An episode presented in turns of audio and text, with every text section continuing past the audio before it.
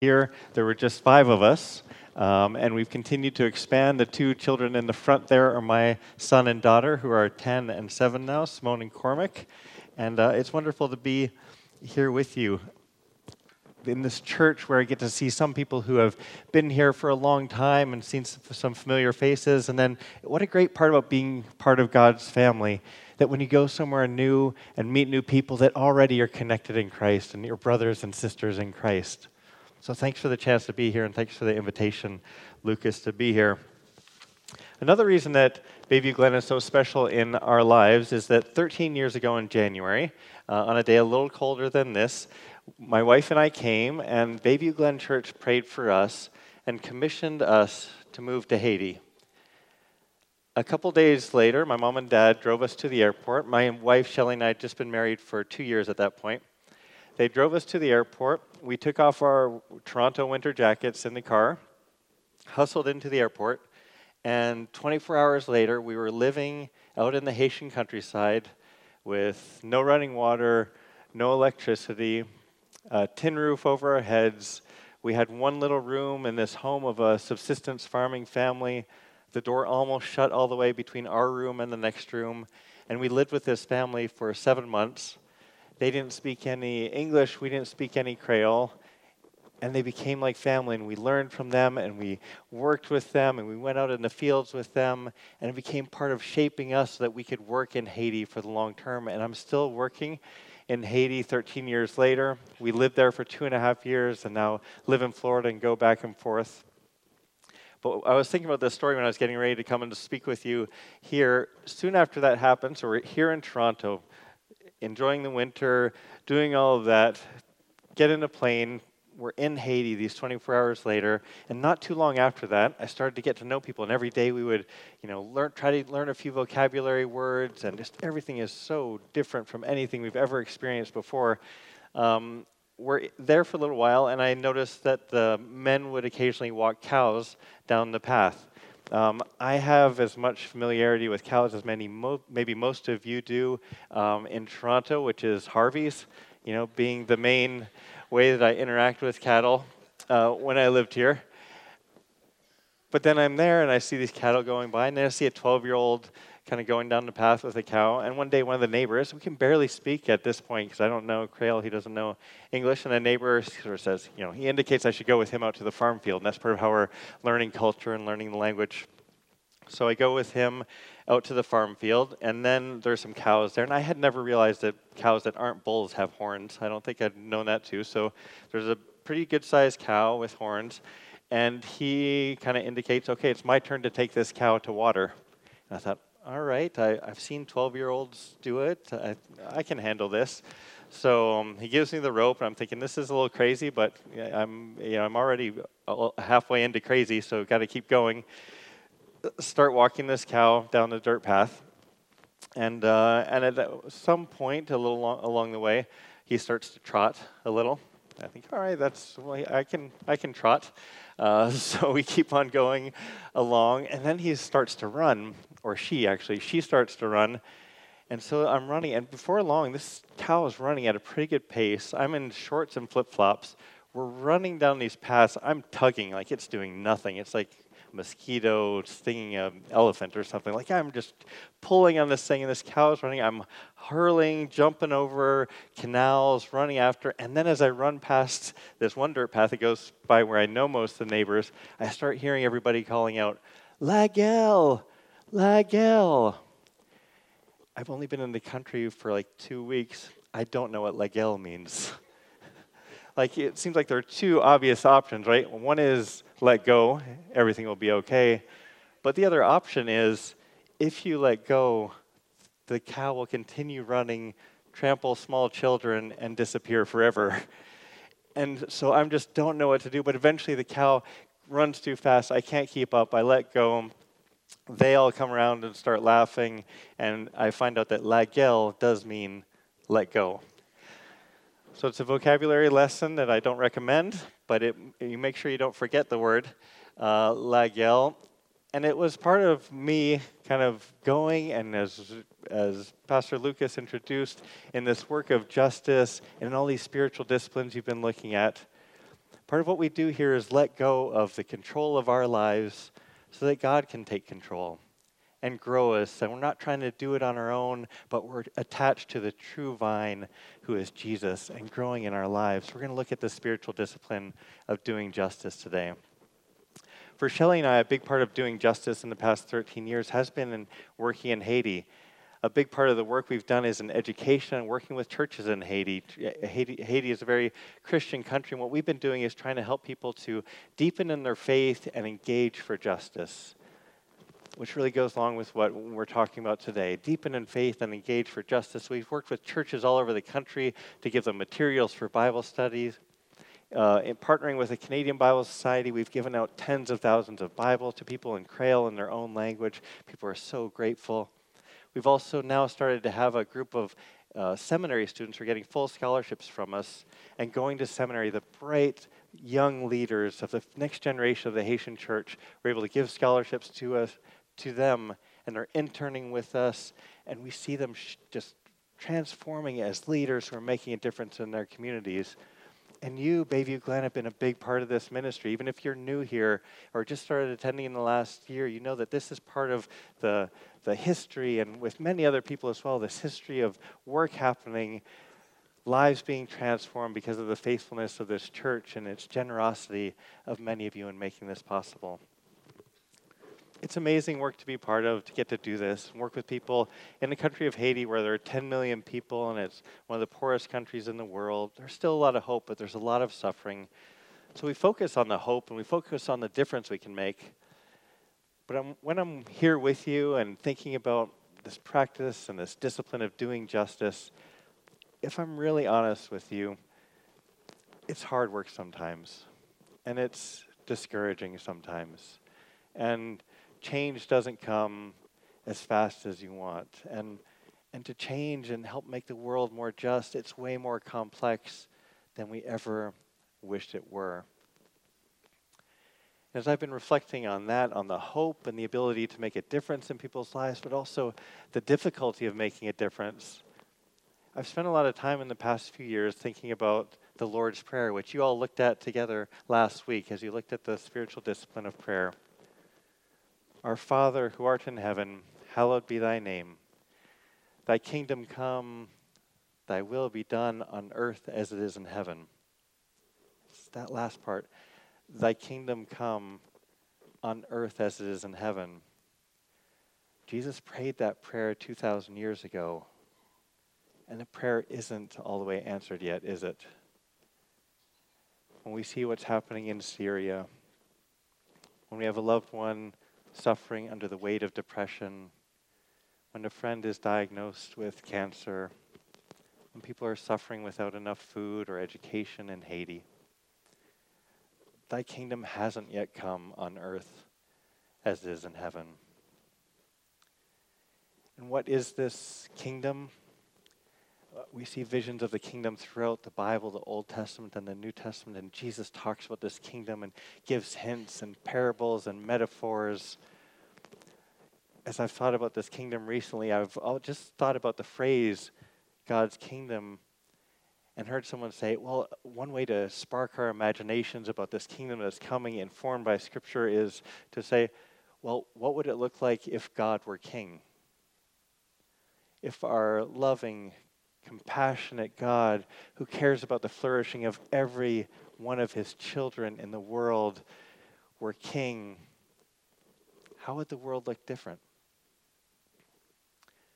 If our loving, compassionate, caring God who wants every person to flourish were king in Toronto, how would it look different? And maybe a way to sharpen that question even a little bit more is to say, if our loving, compassionate, caring God who wants everyone to flourish were king, whose life would change the most? And I think that hints at what the spiritual discipline of doing justice is. Whose life would change the most? Now we're instructed to have our lives, all of us as Christians, in our work, wherever we work, in Toronto, in another country, somewhere else. Like, this is part of our mission. This is part of our Christian life to be doing justice. And how do we know that? I mean, one obvious place, inspiring place is to think about when Jesus started his ministry. So Jesus went to Nazareth, and what did he say? Jesus came there, and when Jesus got to the synagogue where he had been brought up, he went up on the Sabbath day, as was his custom, and he stood up to read. And the scroll of the prophet Isaiah was given to him. He unrolled the scroll and found the place where it was written, "The Spirit of the Lord is upon me, because he has anointed me to bring good news to the poor. He has sent me to proclaim release to the captives and recovery of sight to the blind, and to let the oppressed go free, to proclaim the year of the Lord's favor." That's Jesus. That's our Savior speaking, quoting from Isaiah. And I think of another prophet, Micah, who said, well, what is life about? What is our life supposed to be about? Well, it's about three things: to do justice, and to love mercy, and to walk humbly with our God.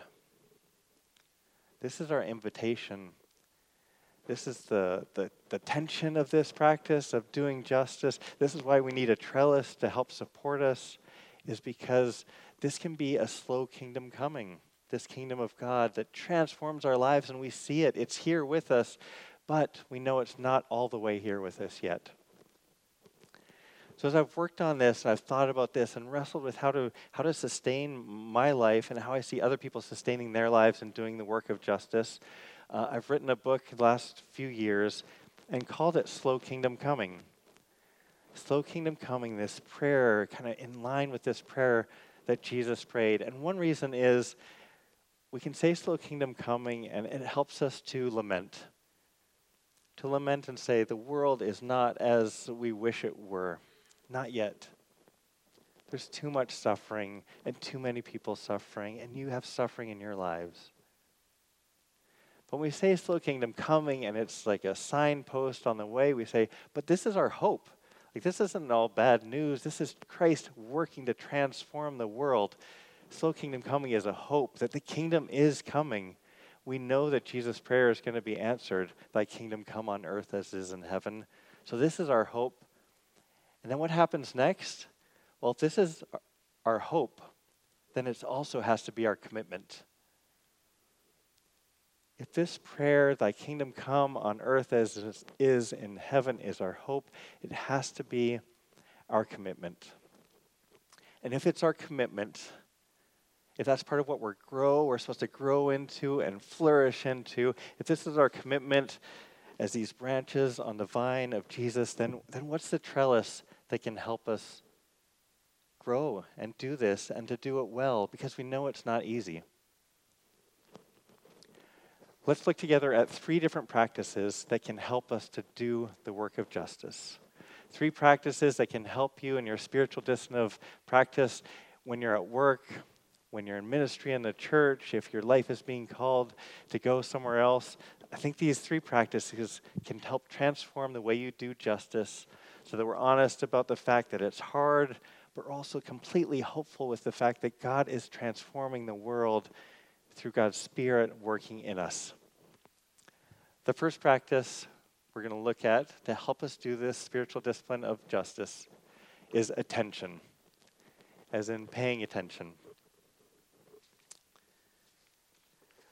Now, paying attention is not always the easiest thing to do these days. Now, I do want you to pay attention to the new Bayview Glen app, but other apps have the tendency every once in a while to call us off track, right? And so as we get called off track, it's a reminder that, oh, sometimes we really do need to pay attention. And why do we pay attention? We pay attention because we want to be linked in on the trellis to growth. I want to read this with you now. And Pastor Lucas has done this with you before, but I wanted to read this with you now and think about how we can have this experience of being linked in with the true vine. So repeat after me as we read this. I am a branch. My job is to bear fruit. Jesus is the vine. He gives me life. The Father is the vine dresser. He prunes me so that I bear fruit. And part of the way he prunes us is by calling our attention to what your role and what your calling is in the kingdom. So I'm going to tell you a story about attention. There's a church not too far away in Holland, Michigan, called Calvary Church. And Calvary Church I've gotten to know over the last 6 years because they've become involved in Haiti, and I've gone to visit them in Holland, Michigan. It's a church that started over 100 years ago. And a healthy church and growing, but then about 20 years ago, they started growing more, and their ministry got more vibrant, and they kept growing and growing. And so they came to the point where they needed to grow into a new building because they couldn't kind of sustain, the church couldn't come together within the walls of this building anymore. So they spent years, and they raised, I think, $4.5 million over a number of years to build a new building to sustain the ministry in the community. They build this church. It's phase one of the church. They made it all the way through. They raised the money, and they got to the end, and they were ready to have a mortgage burning ceremony. So they were excited about this. They go, and Pastor Frank, who I've gotten to know as a friend, Pastor Frank is ready for this mortgage burning ceremony, and they're already talking about phase two and phase three of the plan. They get to that point, and he goes on a 2-day retreat right before, just getting ready and thinking he's going to retreat so he can prepare for the celebration and for pushing on to the next stage. But he goes on the retreat and realizes he is exhausted. He's exhausted. The church is exhausted. They're all tired. And he realizes, as he starts to pay attention in this moment, you know what? We need to be refreshed. And he thinks of the story of Jubilee in the Bible where Israel was instructed to have this moment of refreshing and renewal and looking outward and rearranging, reordering things. Well, they get to that moment. He comes back to the church and says, you know what, let's not do phase two yet. Let's have a year of Jubilee. So they'll decide, okay, let's have a year of Jubilee. So they decide as a church, okay, we just build our building. Let's help other people build their building. So they go to Brooklyn, and they go to India, and they go to China, and they go to Haiti, and they help a bunch of other people build their buildings. And they go on trips to visit all these buildings. And then they come back together. And Pastor Frank thought, all right, we're back together. He had already printed up the brochures for phase two to get going on this plan. The church comes to get back together, and they say, you know what? We don't want to just have a year of Jubilee. We want to be a church of Jubilee. And their attention was awoken. Their attention got awakened to the work of justice. And what happened then, they put these brochures aside, and they thought, well, what is this journey? God's awakened our attention to this justice and this need around the world.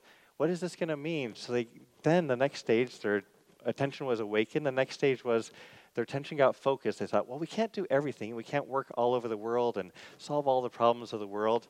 So we need to focus. And they chose, well, we're going to focus on working in Haiti, and we're going to focus on working our community in Holland. So they started sending trips, and they were going. I preached there once, and we had a Sunday evening, and there were about 400 people there. And I said, how many of you have been to Haiti? Because I knew a lot of them had, and about 350 people raised their hands.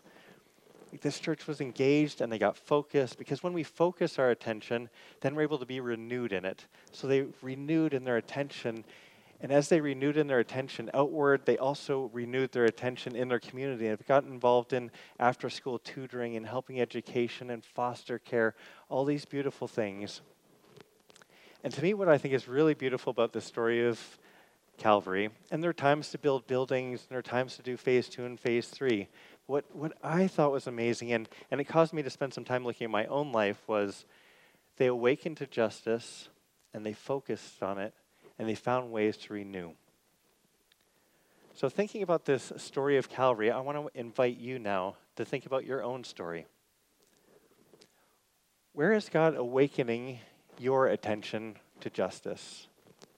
Think of those questions of, if God were king, and whose life would change the most? Now, for some of you, it's going to be, maybe you're on the edge of getting involved in one of the ministries of the church. And it's time to take that step as part of the spiritual discipline of doing justice. For others, maybe you're spread too thin, and you and your family would benefit from your narrowing your focus. For some, it will be an extra ministry of the church. For some, it will be doing justice in a way at your work and doing something different at your work. But all of us are called to do justice. What I want to do now is invite you to take a minute and close your eyes, time of prayer, to be listening to God, saying, okay, if this spiritual discipline of doing justice is important, then where is God calling your attention right now?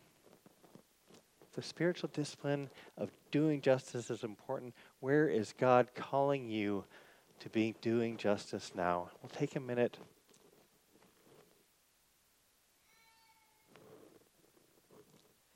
Amen. We can't solve all the problems of the world. None of us can. Even a church, hundreds of us together can't. But each of us is called to engage with our gifts to doing justice in the world. And then something else I've found, and this will be the second practice of doing justice that we'll talk about now, is that I've found there's incredible freedom in my work of doing justice, and I've seen this in other people as well, in practicing confession. Practicing confession. Now, this isn't a usual thing that you hear when you hear people talking about doing justice. But for me, it's rooted in James 5:16. James 5:16 says, "Therefore confess your sins to one another and pray for one another that you may be healed." And the work of justice is the work of healing, the work of, as Pastor Lucas said, the work of reconciliation of the world. So how can confession help you in the work of doing justice? For me, there have been a couple confessions, and there are more than this, but a couple confessions that have helped me is when I realized that I wanted to feel good when I did justice. And when I confessed that to God and confessed that to the people I was working with, it freed me to do better work. So then instead of going in and thinking, oh, how can I feel best about helping someone else? I can be freed by God to say, oh, actually, I want to feel good when I do justice. But that's not the most important thing. The most important thing is to really help someone else well. I mean, this is amazing that as Christians we have the opportunity to confess to God, not as self-flagellation or as a way to suffer or to feel more guilt, but as an access to grace, of God's grace. So when we confess, okay, maybe I want to feel good when I give, is that getting in the way of my doing justice at all? Or another one that I need to confess sometimes is that I get compassion fatigue. Do any of you familiar with the phrase compassion fatigue? It's a phrase I hear sometimes, and I know that I feel sometimes. So compassion fatigue is what it sounds like. It's when your compassion is emptied out. You have nothing left to give. Your heart feels empty of being able to, watch a TV story one more time. So one more disaster comes across the TV screen, and not just the U.S. presidential elections. Like if a different kind of disaster comes on the TV screen, you have a chance to say, oh, sometimes we're there and we can take it all in, and many of you were generous, like after the Haiti earthquake, but other times, man, I've got no compassion left to give. Or another person invites you to give money to help someone. Or for me, and this is kind of ugly to admit, or maybe I'm at church or I'm in my neighborhood and I'm walking down and I see someone who I know is kind of in a needy place right now, and I turn and go the other way or avoid the conversation because it's just too heavy and I don't have something to give. So why confess compassion fatigue?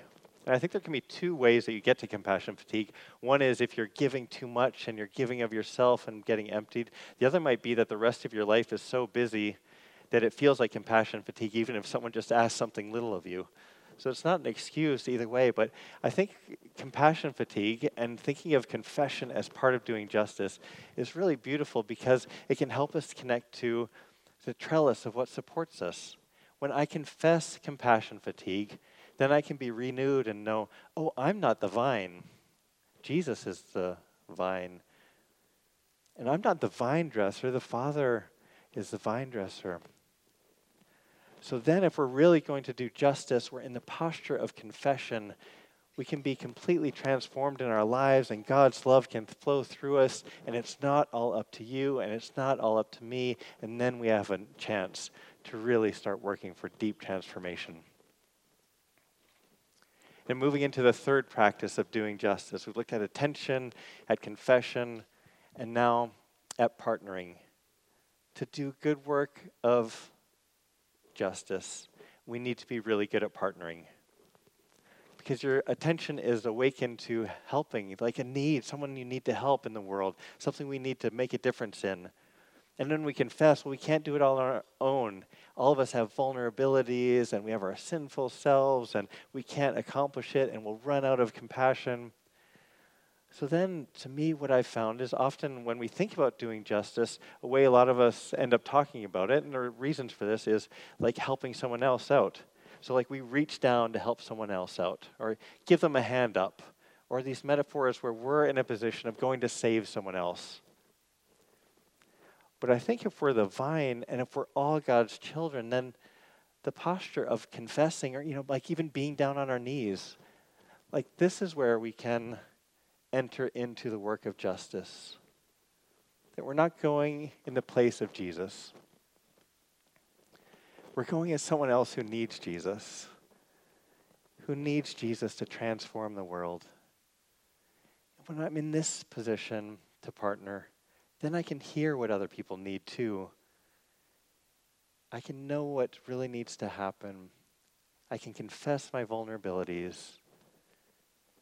And we can enter into letting God transform us together. For me, I've learned a lot about this from a young woman named Erwin. Erwin, I met her 5 years ago in Haiti, 22 years old. And when I first met her, because we'd invited her into this seminary student program that we're doing, I thought we'd made a really bad mistake. Because we'd picked 15 students to start out in this program, we give them full scholarships and they intern with us and they're taking our Bibles and distributing them and doing all this work. And so we got together with these 15 dynamic young leaders who our Haitian colleagues had chosen, and Erwin basically sat in the corner and didn't talk to anybody. That is not the ideal leader who's going to change Haiti or change the world. So I thought, oh, well, there, every once in a while there's a dud. Not that a person is a dud, but just in this program, thought, oh, well, we missed with Erwin. It's too bad, but so it goes. It seems like we have 14 other really dynamic people. But then this is a story. I'm going to show you a video in a second. The story that Erwin told me just 3 years later blew me away. And there are two things I want to point out before you see her story. One is the way that Erwin practiced these three things. Her attention was awakened to justice. And this justice that her attention was awakened to that we work on in Haiti is that about 200,000 children live in servant or slave-like conditions away from their homes with other families. What you'd hear called human trafficking sometimes. Her attention was awakened. And then she confessed her weaknesses, which was shyness and sort of a vulnerability that had her sitting over in the corner when I first met her. And then she partnered, and you partnered. Bayview Glen partnered in helping me to be down there to give materials. A Haitian printer who believed in what we're doing printed all these materials, even though he's barely making it and supporting his family. We have other friends like Enel, Angerville, a Haitian colleague who was training her. All these partnerships came together in Erwin's life. She confessed her vulnerability, and it helped her to have this moment that you'll see shortly. Second thing, I want to cut off an escape route for you. When you see this, Erwin's going to be in a very different place than Toronto. She's in a church in Haiti. It's a really simple place. They don't have many of the physical and material things that we have. But I think if we watch and we're open, Erwin's story can be our story too. Because in one way it's dramatic. In another way it's a story about a young woman who paid attention, who listened to what God would have her do. And she had the courage one afternoon to actually follow through and partner with others to work for change. So let's hear a little bit about Erwin's story.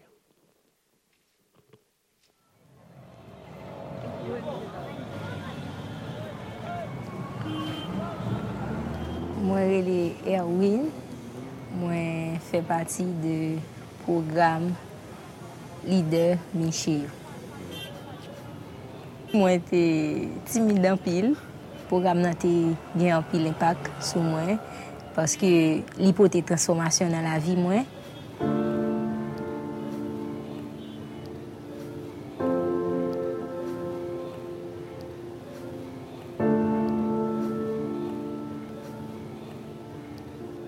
Et puis après, c'est un santé fin animé. Façon vérité, t'ayé dans séance là. Et puis, il a commencé à parler avec un visage qui est triste. Il dit ça qui fait le mal, c'est parce que il gagne un petit lit qui a fait un petit monde passer misère. Il pas voyer l'école, il fait le faire travail qui en pile.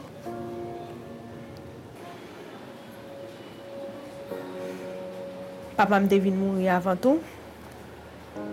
Et puis maman moi devine fait un accident et puis dans même moment voler passer la rallye, on prend toute sa li te gagne. Qu'on y allait pas une possibilité pour lui continuer vivre avec nous.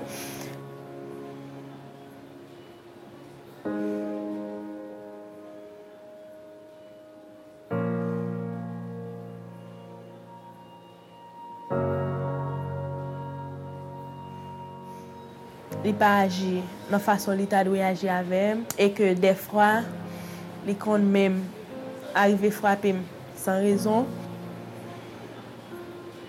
Il dit à cause de toute ça le fin tande yo, li en tant que maman, il dit ça fait le mal en pile.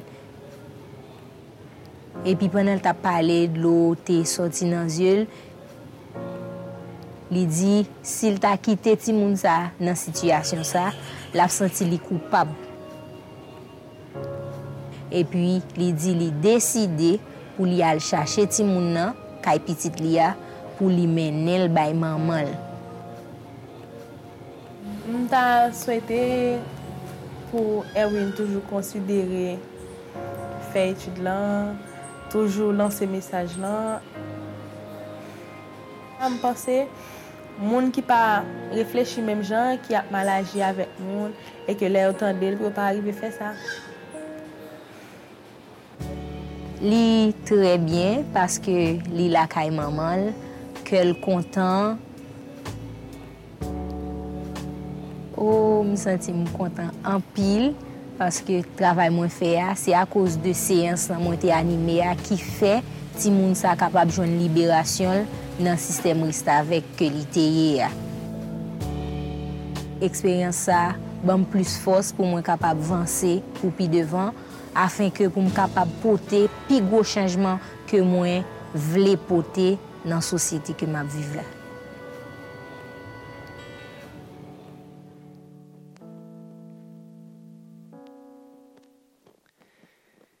It's beautiful what can happen in our lives when one of our disciplines is to do justice. And Erwin inspires me for how I can do the practice of justice. Having my attention awakened to where God is calling me to work in God's kingdom, to do the good work of God's kingdom. Confessing what are the vulnerabilities or my sins that would get in the way. A few minutes ago, I invited you to reflect on where God might be leading you to do justice. And I encourage you, too, to confess what might get in your way of doing that which God is calling you to do. And then Erwin partnered, including partnering with you, with Bayview Glen Church, to transform a woman's life, like this child's life. Someone who's leading one of the hardest lives in the world, to be living in Haiti and to be at the very bottom and most vulnerable in all of Haitian society. This is the work of God's kingdom. This is what we get to be called to. Isn't it amazing grace that we get to be called into this work and to experience it not as another thing on our to-do lists, but to experience it as grace that transforms your life, and then grace that transforms other people's lives. I love that you're doing this series on the trellis and the vine for Lent. I love that it is called spirituality for normal people. It's the kind of spirituality that I need. Every once in a while I've done something that doesn't seem so normal. Some people, like my father-in-law, might say, when we moved to Haiti. But now I live in Florida, and I have a mortgage, and I have 2 kids. And this doing justice and these 3 practices we've talked about today, I see it transform my life. I see it transform Erwin's life. I see it transform people's lives in Canada and in the U.S., and it can transform your life too. Because the season of Lent is preparation. It's a preparation time for what's coming, and what's coming is the crucifixion on Good Friday. But what's coming a few days after that? The resurrection. This is the invitation. Doing justice, it's the invitation to living the resurrection life, where you can do justice, and you can love mercy. And by what wondrous, wondrous grace, you can walk humbly with our God. Let's pray.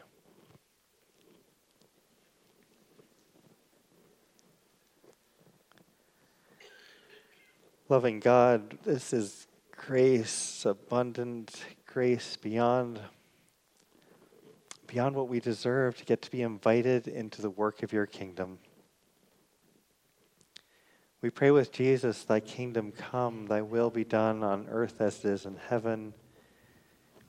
May your kingdom come and your will be done in our lives and in our city and in our world. We also pray that you would help to awaken our attention in the right place where you call us to do justice, each one of us, and this church, Bayview Glen. May you help us to confess so that those things that would hold us back can be let go, that we can find healing.